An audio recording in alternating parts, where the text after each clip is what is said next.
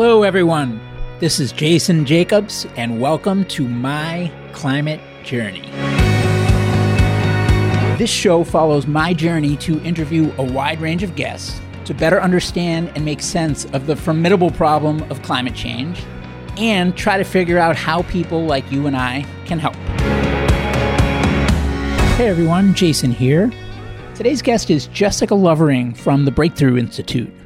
The Breakthrough Institute is a global research center that identifies and promotes technological solutions to environmental and human development challenges in areas like energy, food and agriculture, and conservation. As Director of Energy, Jessica leads the energy program and spends much of her time focusing on nuclear specifically.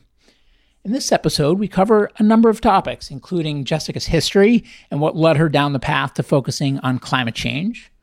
We also talk about what led her to working on nuclear specifically, what she feels are some of the biggest things that are holding nuclear back domestically, what led her to that conclusion, and what we can do about it. We also talked about some examples of other countries that are further along in this regard and what we might be able to learn from those countries. We talked about the role of advanced nuclear, the role of the federal government versus states, the pros and cons of public utilities and deregulation, the eco modernist movement and different flavors such as hard eco modernists or pragmatists. We also talked about some of the differences in the different generations of people that are working on environmental problems. Finally, we talked about the most impactful things that could happen to achieve rapid decarbonization and what you and I can do to help. Thought this was a great episode. We covered a lot of ground. And, you know, the Breakthrough Institute, they have a reputation that's kind of edgy, maybe ruffling some feathers. But I found Jessica to be super nice, super thoughtful, and really forthcoming with information. Jessica Lovering, welcome to the show. Hi, thanks for having me. Yeah. So, I mean, maybe for the benefit of our listeners and for me, what is the Breakthrough Institute? What do you guys do? So, Breakthrough is an environmental think tank. We're in Oakland, California. Keeps us a little out of the day to day DC fray of legislation and politics. But what we tend to focus on is original research and analysis, looking at ways that technology can alleviate environmental problems whether it's in climate, traditional air pollution, and now moving more into food and farming. And so on the energy side, what that looks like is our motto has really been make clean energy cheap.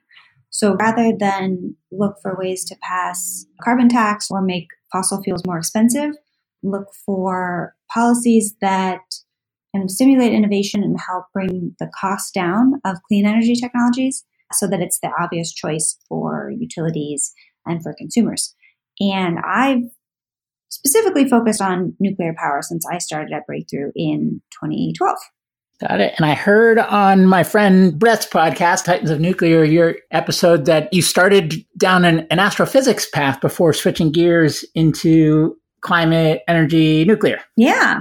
I was really passionate about space and particularly planets, but I, in my day to day life, was really concerned about the environment. And I spent a summer living in Alaska and just got more and more concerned about climate change, seeing the effects sort of day to day and very real up there. And so wanted to get more involved. Astrophysics felt a little too distant and not as important in the short term here on planet Earth. So I switched into environmental policy when I was in grad school and ended up getting a degree in energy policy. And that's sort of how I was led to the Breakthrough Institute. Got it. In the areas that you mentioned with the some of the recent stuff in agriculture and of course the energy stuff that Breakthrough's done for a long time, how do you guys prioritize which areas to focus on it? And then within those, how do you prioritize what you actually do to make an impact in those areas? Yeah.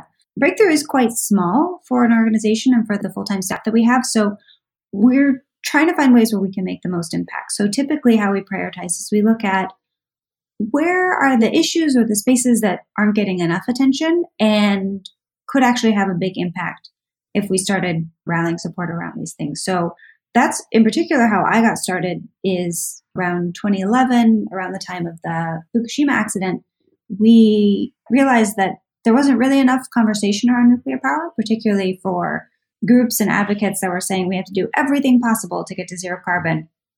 but everyone was just sort of ignoring our largest source of zero carbon electricity in the US. So we kind of started exploring well, what are the challenges? Why isn't there more nuclear? What's stopping it? And a similar thing when we started getting into sort of non power sector, looking at, well, power sector is only 25% of emissions. Like, what about all these other areas? What about agriculture? What about forestry? What about industry? How are we actually going to move the needle in those areas? And so that's how we got into it. But definitely, we kind of want to find a unique niche in what we can do research on or analysis on and find kind of the unique breakthrough angle uh-huh. And so, in terms of that research and analysis, so you find an area that you feel like is underserved and can have a, a big impact. Does the actual work you do from a research and analysis standpoint tend to be pretty systematic and boilerplate in terms of its scope, in terms of the process, or does it vary a lot in terms of the specific result that you're trying to achieve? I would say it varies a lot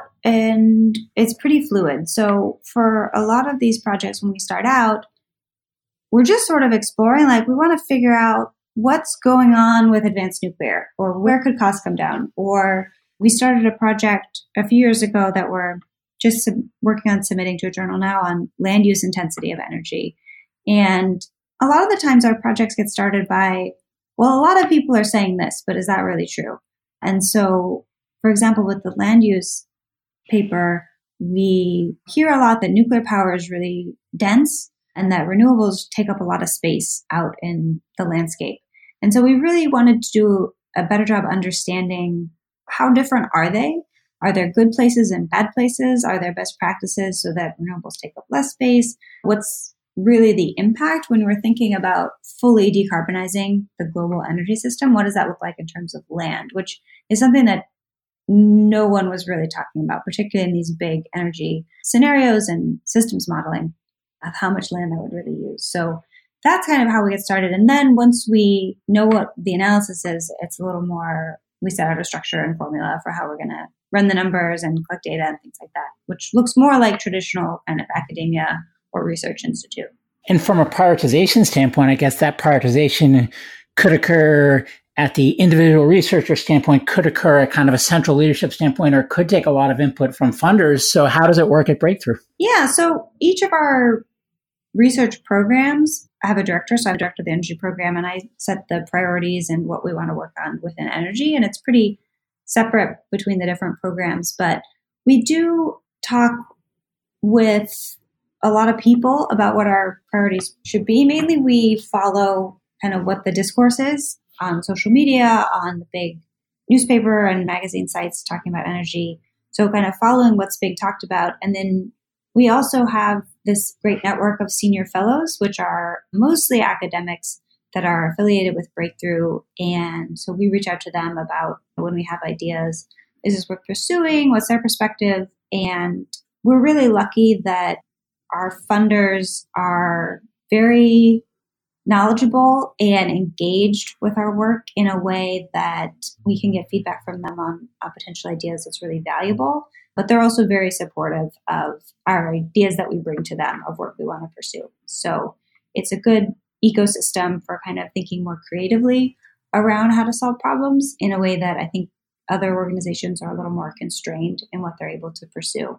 Uh huh. And if you can't say, just say you can't say, but is it public in terms of either who the funders are or just like the demographic makeup if they're individuals or foundations or our funding is all public. We have a list on our website. If people are very interested go to the now i'm embarrassed. I don't know that. The breakthrough.org yeah we list all our funders and it's mostly it's all philanthropic. We don't accept any funding from industry and it's mostly family foundations. So people who care about the environment care about human development and have some money to share Great. And so what was it about nuclear? So when you were, I, so I heard on Brett's podcast that you started down the astrophysics path and you spent some time in Alaska. You had this awakening about the environment and the precious resources and started turning more in this direction. So as you started down that path, what is it that led you to nuclear? So I will say at this time in my life, I had never really been anti nuclear. I just hadn't thought about it much. I think, like a lot of people from my generation, even who focus on energy. But where I was living, I was in Colorado. I was growing my own food. I was drinking raw milk. I was really into renewables. You see them everywhere. Lots of people have solar on their roof. And when I started doing this energy policy degree, I was just thinking about wind and solar and how to deploy more. And that just sort of fit with my general worldview of kind of small scale personal solutions. But it was actually a class uh, taught by Roger Pielke Jr., who was a senior fellow at Breakthrough, where we just did these very simple decarbonization models in Excel of how we each got a country and we tried to figure out how to get them to zero carbon. And just seeing how difficult it was, even to just decarbonize the power sector, let alone the entire energy sector for a single country, and looking at it in terms of millions of wind turbines or square miles of solar panels. And then it's just like six nuclear plants or something like that. And it was kind of crazy. Even the number for a lot of these countries, even the number of nuclear plants is pretty large, but it's it seems much more doable if you include nuclear, and it definitely seems like you shouldn't take it off the table. So obviously, we're not going to go 100% nuclear, but including it in the mix when build as much wind as you can, build as much solar as you can, and then build as much nuclear as you can, we might get there. So that was really a revelation for me was just running the numbers for these different countries and then learning a little bit more about how kind of energy models are done through IPCC and through these big sort of modeling groups, how many sort of how much fudging goes on and kind of magic tricks that get you someplace that looks doable when if you're being more realistic, it's a lot harder than they make it look to decarbonize. So that's how I got interested in nuclear. And then I spent the rest of my time in grad school kind of trying to figure out, learning about nuclear and trying to figure out what the major obstacles were and why it was really ignored in a lot of the climate and environmental communities. I've been spending some time in nuclear, and I'm not even a smidge as deep as you, but I've been drawn to it for similar reasons where I'm hearing again and again and again that it's like the our path is so overwhelmingly hard, way harder than a lot of people understand, and that even with nuclear, it's still super hard, but at least it's meaningfully easier. But then there's all these things that I'm finding that I need to get my brain around about safety and waste and security, proliferation risk, cost, Fukushima and Three Mile Island and Chernobyl. And, and then there's consumer perception of the not in my backyard stuff. And then does consumer perception even matter? And it's like there's all this stuff. And I heard you say on Brett's podcast, not to keep coming back to that, but it's fresh because I, I just listened to it yesterday that ultimately there's all these different things you hear, but that the real thing is cost. But for those of us that hear that conclusion but didn't go through the same journey as you to get there, can you explain? Given that there's all that vast landscape of stuff that I just mentioned, what led you to that conclusion that it's all about cost? So I would say cost is the biggest obstacle. It's not all about cost. There are other big reasons that people don't like nuclear. From my understanding of the history and especially the recent time with nuclear, what's actually stopped nuclear from getting built has been cost. And so now that may be different in the future when we move towards more of a decentralized power system where there's much more community involvement in projects. But why it comes down to cost, looking at who's done big nuclear buildouts in the past, they weren't at all motivated around climate change. I mean, there are some certain places where countries or locales were concerned about local air pollution, so particulates from coal plants.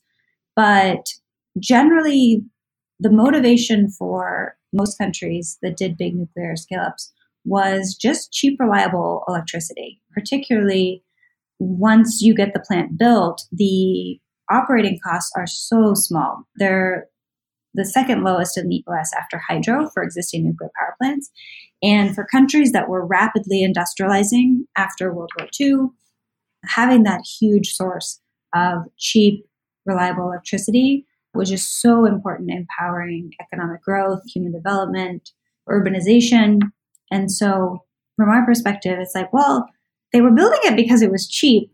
And now we're saying we can't build it because it's too expensive. So what's going on there. And there's a complicated story there of public utilities and uh, natural monopolies and deregulation of the power sector. But the gist is that now, especially in the US, where most of our states have deregulated power markets, it's just really challenging to build anything, particularly something that has a high upfront cost, even if the cost for electricity is going to be quite low over the long term. Getting the financing and the support for such a big project up front is really challenging. So thinking about we do have two nuclear reactors under construction in the US today at the Vogtle site in Georgia, and that is a public utility that's doing that project. And that's how they're able to do it. And so there's been news reports about cost overruns there. They're not as big as some of the cost overruns we had in the 70s and 80s in the US, but they've had cost overruns. But even with those high costs of the project, the actual cost of electricity in the long run is going to be really affordable for them. And so that's why they're doing it.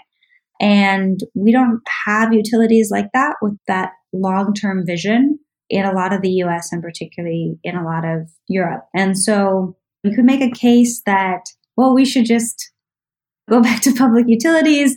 We should re regulate, which was on the ballot in California 10 years or so ago. And I like public utilities. It would be great if we could do that, but I don't think it's going to happen. So the question is not France built all this nuclear in the 70s. Let's just do what France did. Well, they had state owned utility, state owned nuclear developer. We're not going to be able to replicate that as great as it was for the climate and for the energy system. So, what I've been looking at is how can you actually design nuclear and commercialize nuclear that matches what the power market looks like today, which is much more decentralized, deregulated, and focused much more on variable costs and sort of community scale power generation. And traditionally, that is nuclear is not a good fit for that market at all. But we're seeing with a lot of these startups and advanced nuclear designs thinking more about how their product meets market needs rather than we have this amazing nuclear technology, it's perfect, it's so safe, buy it. They're actually thinking more like traditional tech developers and saying, what's the market look like? How do I make a product that fits that market need? And that's what's really different about the developers working on new nuclear today. So, what I think I'm hearing from you is that cost has historically been a problem and it's not and it's complicated because there's incentives and these big projects that are done on a one-off basis and the fact that we don't have public owned utilities, et cetera. But that you're working on some ways to address that cost with more modular, more distributed, more community involvement, et cetera, you know, advanced reactors. I guess one question I have is when you were entering the space, did you have this consumer hysteria and renewables hysteria about waste and safety and security to that all come at you like what are you doing? You can't do that for these reasons. And how did you get comfortable there before you even got to the cost challenge? You know i can't really remember a time when i was afraid of waste or radiation in particular. I definitely was cautious about more of the sort of military industrial complex so more concerned about radiation accidents and contamination from the nuclear weapons industry. But I hadn't really thought too much about nuclear waste and sort of dangers from the commercial side. And I think a big part of that is probably my physics background. Um, I know that there's radiation coming at us from all directions 24 7. And so felt a little bit more comfortable if someone says, well, there's radiation. I'm like, what kind? How strong? What blocks it? And so I think that for me personally, that helped, but I definitely understand and try to sympathize with people's fears around radiation because it's invisible. The government was sort of letting us be dusted with it for a long time during the atomic weapons testing. And that's scary. So in terms of waste and safety, I think for me, the bigger issue, and I think this is true for a lot of people in my generation, is we've focused a lot on the risks of catastrophic climate change, destruction of ecosystems, warming oceans, that these kind of really rare risks from a nuclear accident don't seem as severe when we're sort of pumping million tons of coal pollution into the atmosphere every day. These like tiny chances of nuclear accidents don't seem as important when it could be a solution to climate change. So that's kind of how I viewed things. I definitely have gotten, I think, better at talking with people about their fears and concerns around nuclear waste and nuclear safety, but it's definitely something you don't want to ignore or dismiss because people's fears are really important and it's really critical to understand them when you're trying to make policy to expand deployment of a new technology. I think that talks about the safety concern. You also hear about waste and where are we going to put it and Yucca Mountain and what a disaster and we're just sitting in casks and and what are we going to do? And so, by the way, I'm still gathering information, but I'm finding more and more that I'm in the camp I think right now that we need nuclear and that the benefits outweigh the risk given the existential threat that we find ourselves in. But that before I can get to that position confidently and really put some weight behind it, I need to like pressure test it. And so that's kind of how I'm viewing conversations like this is all the things that all the skeptics tell me and all the things that I'd be crazy because of these reasons, let me bring those up so that I can do my homework and have more conviction around my viewpoints. I think that's really important. And something for me understanding more of the legacy of the military side of nuclear has been important, where, you know, it can be easy, particularly for nuclear power advocates, to be like, oh, they're totally separate. Don't even mention nuclear weapons or sort of Hanford or these military sites. That was weapons. Forget about it. Because for a lot of people, it's hard to disentangle. They hear nuclear and they think of a lot of things.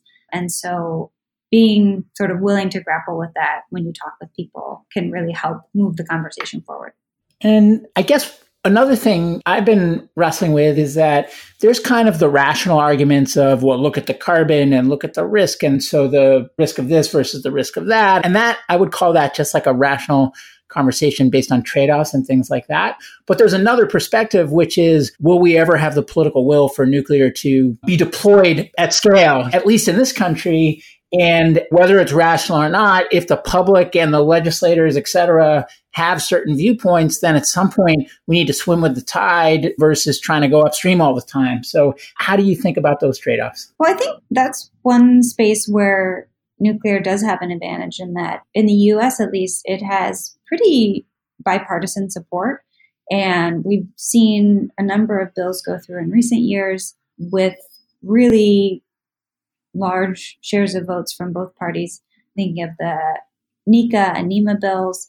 And I think that's given us some optimism. I mean, they're small steps, but they're steps in the right direction, and they have a lot of big name senators on them. So I've seen that as a really good sign, but obviously we need a lot more. And so, in terms of will we have the political will, you don't need that much from a president. A lot of this is happening now at the private level. So it would be very helpful to have strong leadership around climate in general and supporting innovative new ideas. And we've seen a lot of that in terms of increasing support for DOE and for the nuclear energy R&D. But you don't need sort of a massive, I would say like World War II mobilization effort you need some supportive policies at the state level, sort of moving towards clean energy mandates instead of renewable portfolio standards, which a lot of states have.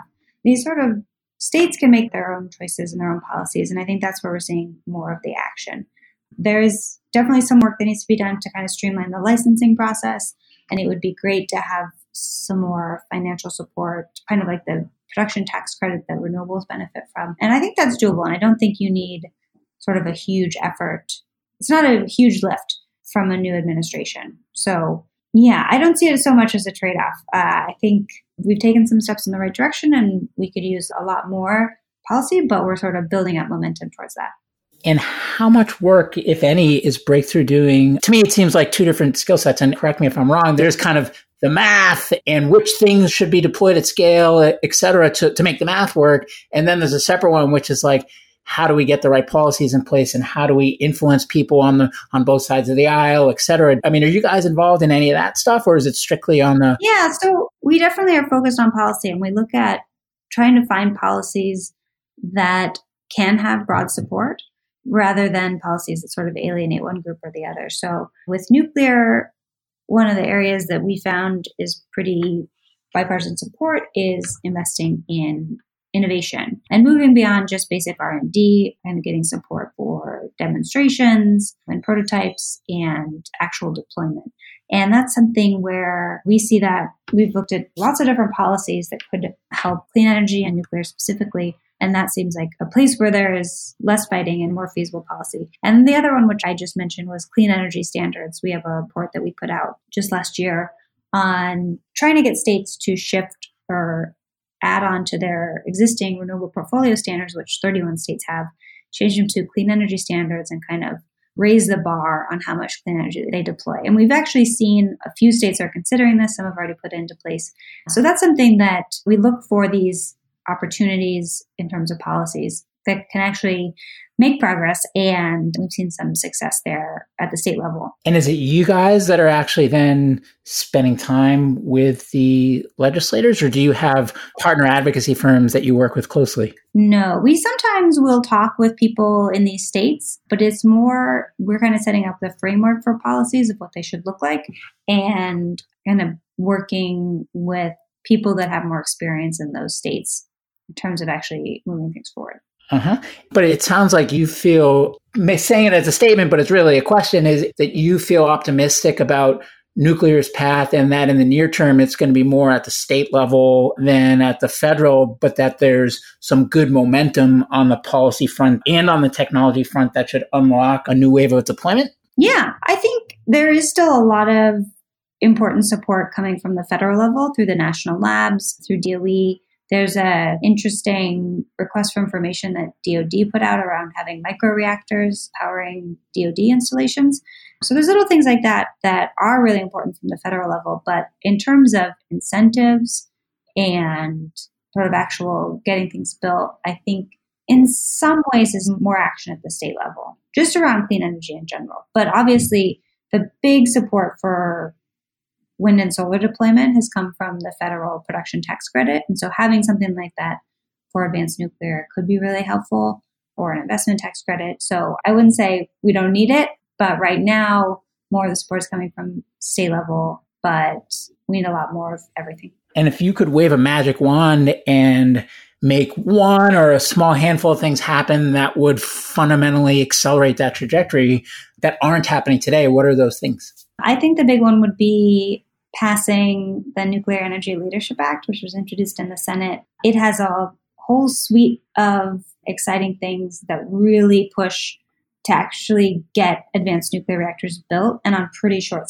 timescales. So, uh, aiming to have a few demonstrations of different designs before 2030, to have the federal government sign PPAs with small modular reactors, and also building out the infrastructure for r&d things like test reactors and also making some higher enriched uranium available to some of these companies that need new fuels. So there's just a, a bunch of stuff in there that could really kind of stimulate the industry across the board and really get some shovels in the ground.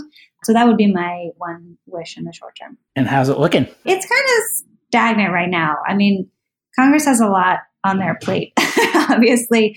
But I do think the bill, you know, was introduced, has good bipartisan support. It just needs to be made a priority. So, yeah, maybe next administration we'll see. Switching gears for a minute, I mean, one thing I'm curious about is just it seems like when the Breakthrough Institute entered the industry, that the approach was to kind of shake things up and to maybe almost be combative or challenge some of the ways that things had always been done in environmentalism. Is that a fair statement? Yeah, for sure. And I think particularly where that comes from is that when Breakthrough was founded in 2007, there was a lot of stagnation around environmental thought. And the Bush administration kind of a feeling that things were going in the wrong direction, couldn't really get a lot of good stuff going. And so, how do you break through that stagnation and break through those obstacles? And so, where we've sort of had really va- valuable contributions is kind of in disruptive thinking of finding, well, what the environmental groups have been proposing for the last 30 years still not feasible in Congress. And actually, if it did go through, it wouldn't really make a difference because of, of these reasons. So let's find a policy that is more doable to actually get past, but then would actually make a big difference. And so looking at kind of taking a new look at historical experiences with policy and with environmental trends and saying like, well, what actually was going on here and kind of shifting the narrative to what actually works. And so I think we've continued to do that with energy. I think a lot of our ideas around energy have become more mainstream, which is great. But now looking into our other spaces like agriculture, the big focus from an environmental perspective has been on small scale, organic, low input farming. And what we're finding and what we're talking about is actually a lot of these sort of large scale efforts can be a lot better for the environment in different ways. And so finding where technology is really helpful from an environmental perspective in, in food and farming is kind of a new way that we're being disruptive. And that kind of shake things up and challenge the conventional wisdom type of approach. Is that kind of a similar mindset now, or, or how has that evolved in the many years that you guys have been now doing the work that you do? I think it's definitely core to Breakthrough's DNA. I think as we kind of mature on issues and as our frameworks and narratives kind of become more mainstream, it turns more into building partnerships and actually getting things implemented and getting our ideas kind of into the right places, whether it's into the hands of senators or it's into academic departments' curriculum. That's sort of the second stage where we're trying to get our ideas out there after they've been sort of the initial disruption. But it definitely is still, we're always looking for a way to shift the narrative and disrupt people's thinking and get people talking about issues that they weren't really considering before. Thanks. Yeah, that's helpful. I, I don't have any of the context on history, but I, I kind of got the sense just as I've been making the rounds that maybe you guys have ruffled a little feathers over time, but it's been confusing for me because I mean, I only know a handful of you, but I went to your event and everyone I've talked to has been really super nice. Yeah.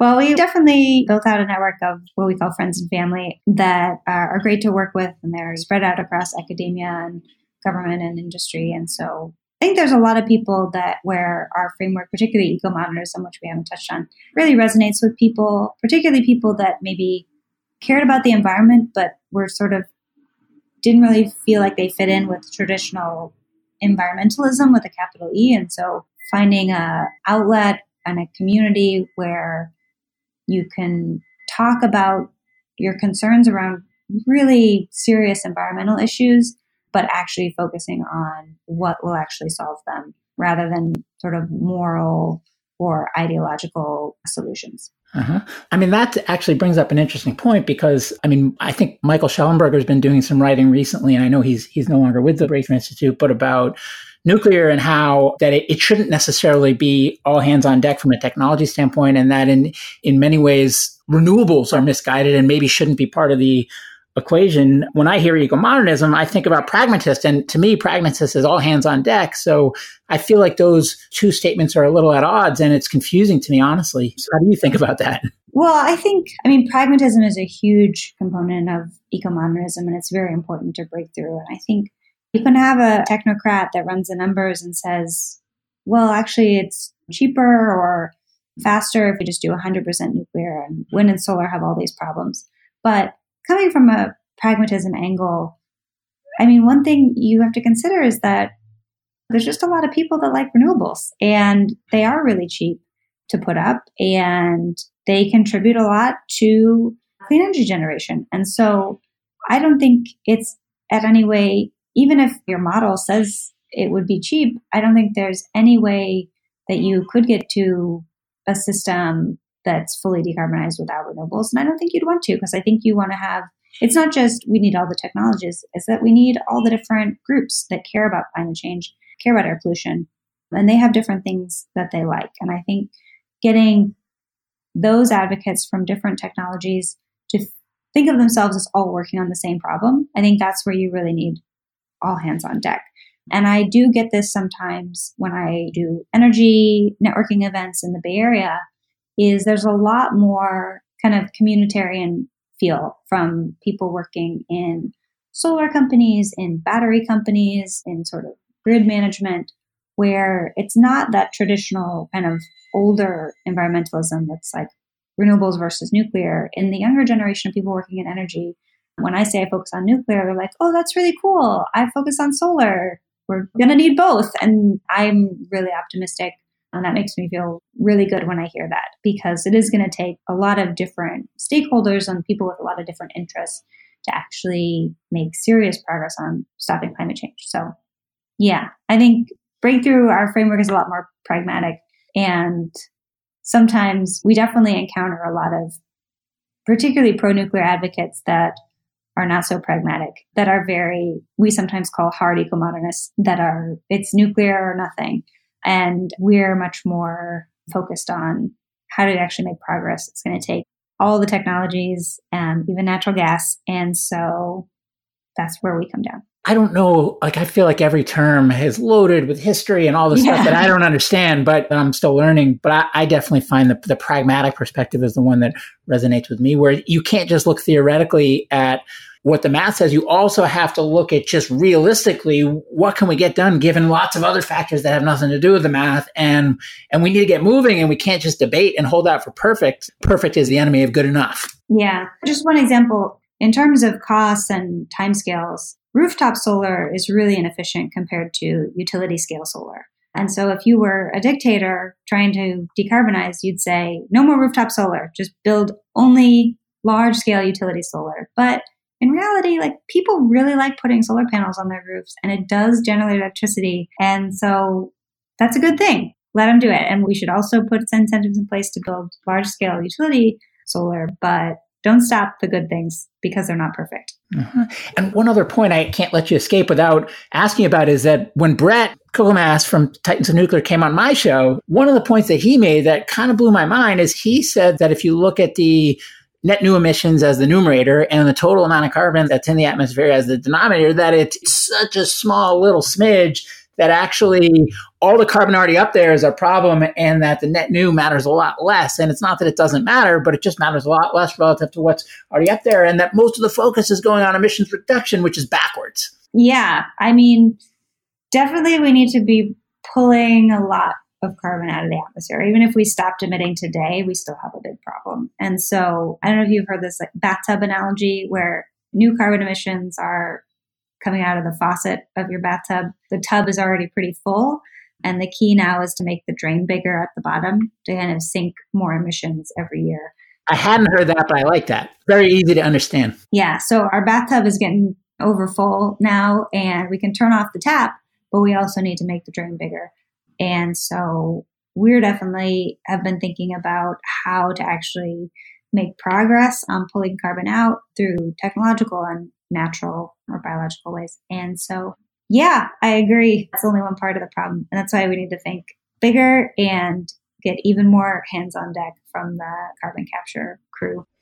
I mean, is it a fair assessment that most of the energy, no pun intended, is being spent on emissions reduction when really that ratio should be flipped? No. I think we need a lot more people, resources, time going towards carbon capture and sequestration, but I do think it is fair to focus on emissions reductions because there are all sorts of other bad things that come with CO2 emissions, like particulates, heavy metals, SOx, NOx, all these more traditional um, air pollutants, not to mention water pollution, the impacts of mining on communities and ecosystems that are also really important. And I feel like those tend to resonate a lot more with people, particularly on the local level. So focusing on making air and water cleaner regionally can be a much bigger motivator for, for politicians, for state legislatures. And so I think that's where the pragmatic side of us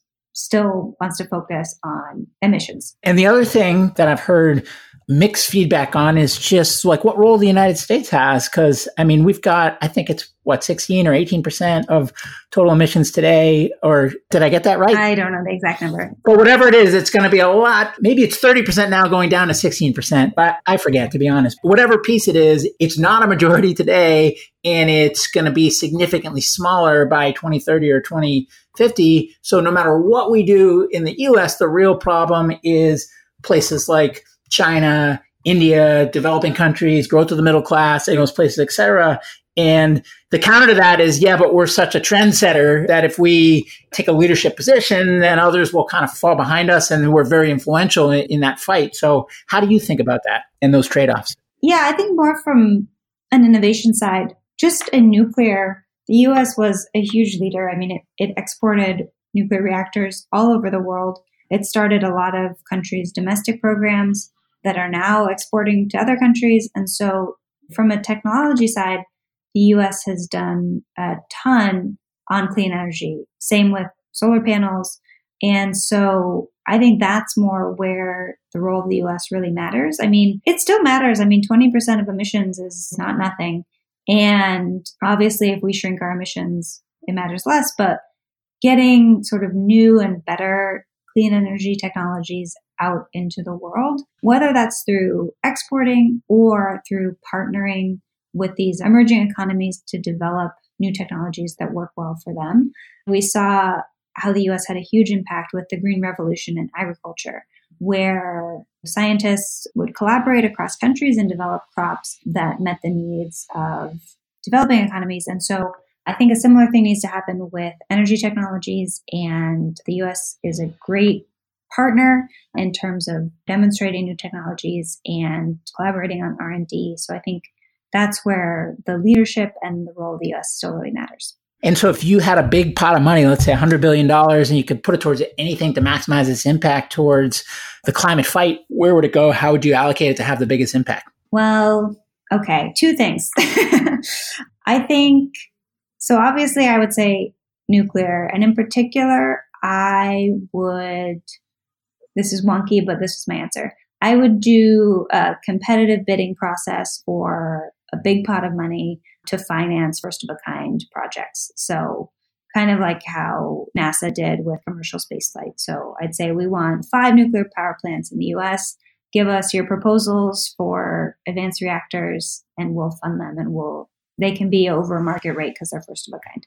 I think that would move a lot of private money as well. And then the other one, and this is just off the top of my head, but I think electrifying transportation is a big one. So more electric rail, more subway systems. I mean, in the US, it's abysmal, but even in developing countries, getting their rail and their urban transport in place and electrified can make it easier to decarbonize in the future. Well, I like your answer. And one thing that made me think of as well that I picked up on early in the discussion and haven't had a chance to address is you mentioned at the very beginning of the discussion that at the Breakthrough Institute, you look to make energy cheap and finding ways to make energy cheap in a market based way. What does that mean in terms of your personal thoughts or the Breakthrough Institute's thoughts on uh, price on carbon? The price on carbon can do a lot, particularly when you have clean technologies available, but it tends to work on the margins. And so if you don't have a clean energy that you can deploy, a carbon price just makes energy more expensive for a lot of people and particularly for low income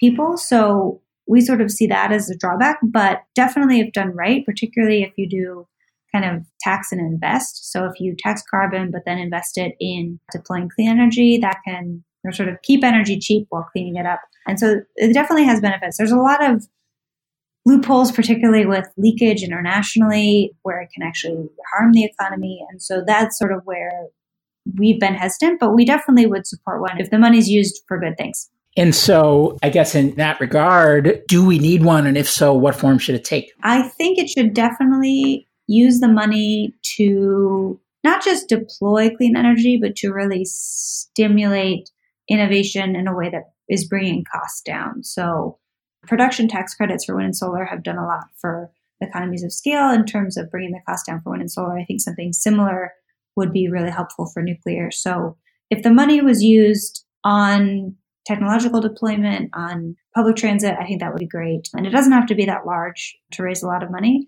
but I think you'd also want to have protections in there for low income consumers. So it sounds like some type of revenue neutral tax where the revenue is being redeployed into technology innovation. I wouldn't say so. Revenue neutral usually refers to giving just all the money back to the people, which I don't think works very well. But yes, I would say investing the money back into the energy system is a good way to go. Yeah, so I probably used the wrong word. I didn't necessarily mean dividend it out to the people. Yeah, I just used the wrong word.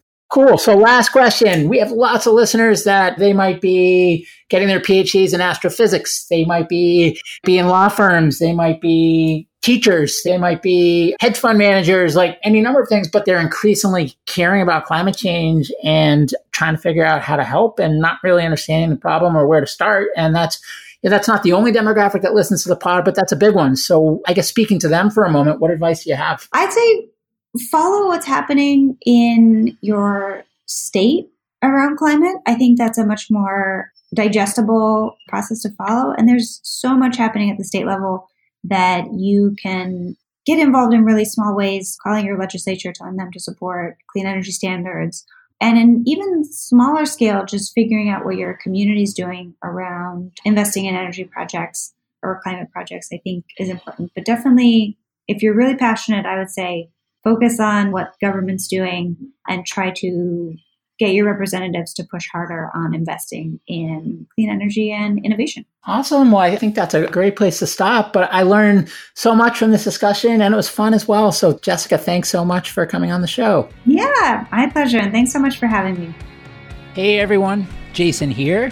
Thanks again for joining me on my climate journey. If you'd like to learn more about the journey, you can visit us at myclimatejourney.co. Note that is .co, not .com. Someday we'll get the .com, but right now, .co.